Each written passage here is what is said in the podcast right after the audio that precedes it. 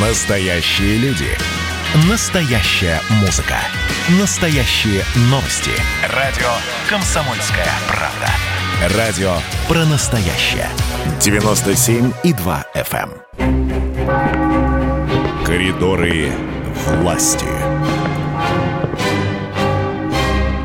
Здравствуйте, Александр Петрович Гамов. Да, привет. Вот. Почему дубль два? Что, не могли дозвониться, что ли? Нет, просто вы, вы сорвались. А, Мы подсекали, но вы сорвались. Понял. Вот, кстати, сегодня, Миш, ты можешь меня назвать военным обозревателем. Ну, в смысле, Я условно, вас- конечно.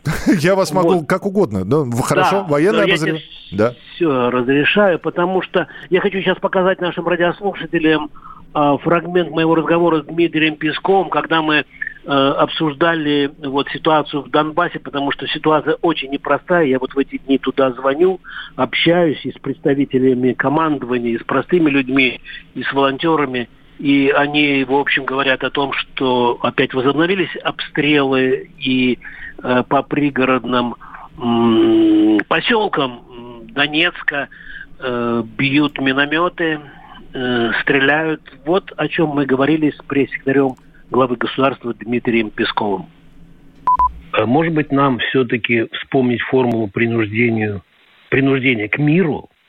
В Донбассе, как и в Южной Осетии, сотни тысяч граждан России с российскими паспортами. Может быть, пора оказать военную помощь. Мы действительно с глубокой озабоченностью наблюдаем за растущей напряженностью на линии соприкосновения. Мы фиксируем все чаще и чаще обстрелы территории Донбасса со стороны украинских вооруженных сил или разных формирований, которые там у Украины имеются вблизи линии прикосновения.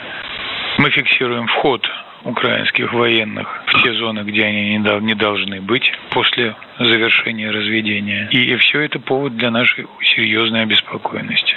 Мы надеемся, что руководству Украины удастся удержать вот эти вот формирования и подразделения, которые то ли регулярная армия, то ли еще что-то, от дальнейших провокационных действий и от наращивания напряженности. Мы рассчитываем на то, что украинская сторона будет оставаться приверженной договоренности, которые были достигнуты в рамках контактной группы, будет привержена подписи главы украинского государства под Минским комплексом мер. И рассчитываем также на то, что все наши партнеры по Минской четверке тоже будут э, обращать внимание на рост напряженности на линии соприкосновения и использовать свое влияние с тем, чтобы не дать этой эм, эскалации перейти через опасную черту. Если не удастся э, вот это все, о чем сказали, и через красную черту все-таки украинская сторона перейдет, что тогда? Это потребует дополнительного э, анализа перед тем, как будут приниматься необходимые решения.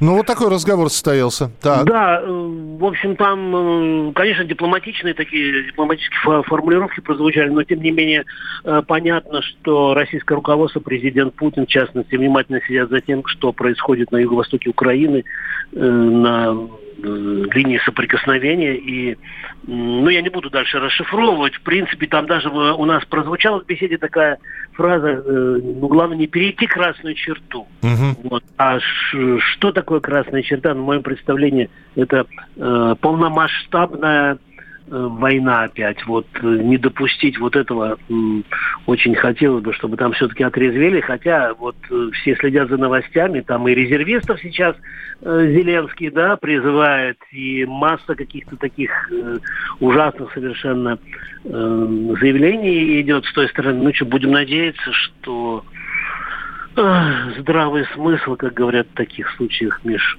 возобладает. Хотя, конечно, на сердце тяжело. Я вот там 9 раз бывал, бывал на линии фронта, и очень многие, ну, многие наши ребята бывали, там все, конечно, э, страшно и очень жалко людей.